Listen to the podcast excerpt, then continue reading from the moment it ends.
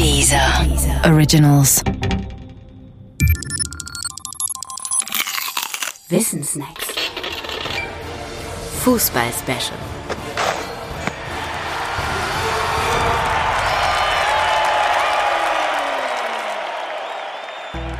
Dandys im Trikot. Der Fußball kennt verschiedene Spielerprototypen. Da gibt es zum Beispiel den Fußballarbeiter. Das sind all jene, von denen man sagt, sie hätten es nicht durch Talent, sondern durch Arbeit zu etwas gebracht. Berti Vogts gehörte zu ihnen oder auch Per Mertesacker. Und es gibt Fußballzauberer. Das sind jene mit den Zauberfüßen. Von ihnen heißt es, sie hätten so viel Talent, dass sie sich gar nicht anstrengen müssen und für die Galerie Kunststücke spielen dürfen. Cristiano Ronaldo etwa, Lionel Messi oder auch Diego Maradona. Und dann gibt es noch einen recht seltenen dritten Typ. Der kann auch super Fußball spielen, ist aber im Grunde faul und außerdem inszeniert er sich gerne, vor allem außerhalb des Fußballplatzes. Dieser Typ ist der Fußball-Dandy. Unter einem Dandy versteht man Anfang des 19. Jahrhunderts einen jungen Mann, der in auffälliger Bekleidung Kirche oder Jahrmarkt besucht, sagt Wikipedia und hat ganz recht damit. Es fehlt nur der Zusatz, dass Dandys keiner im üblichen Sinn geregelten Arbeit nachgingen und trotzdem viel Geld ausgaben.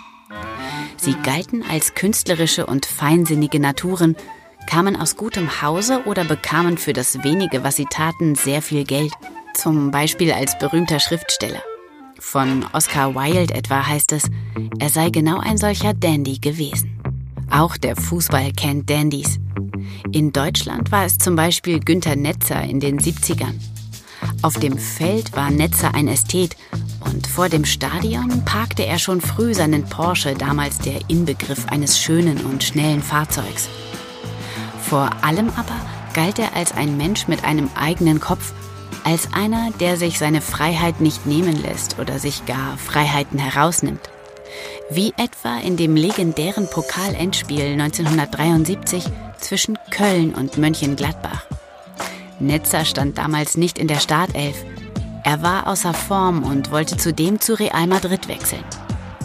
Am Anfang der Verlängerung tat Netzer dann etwas, das seinen Ruf und Ruhm nur steigerte, weil es einem Spieler nicht zusteht. Er wechselte sich selbst ein und informierte den Trainer lediglich darüber. Und wie das Leben so spielt, gibt es den Frechen manchmal recht.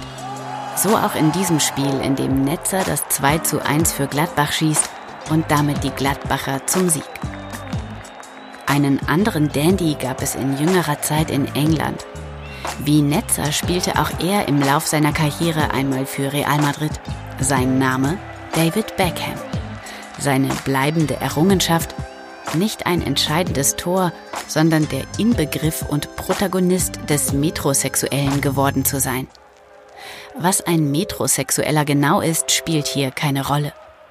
Es genügt der Hinweis, dass ein Metrosexueller genau wie der Dandy vor allem eines pflegt, seinen extravaganten Lebensstil.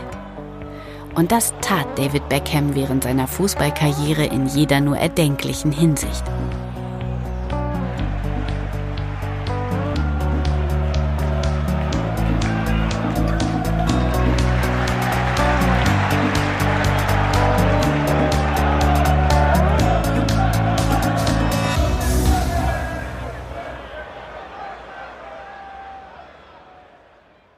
Mit auf eine musikalische Reise durch Berlin.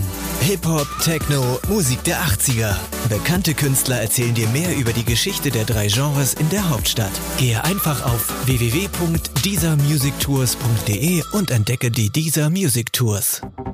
Dieser Originals.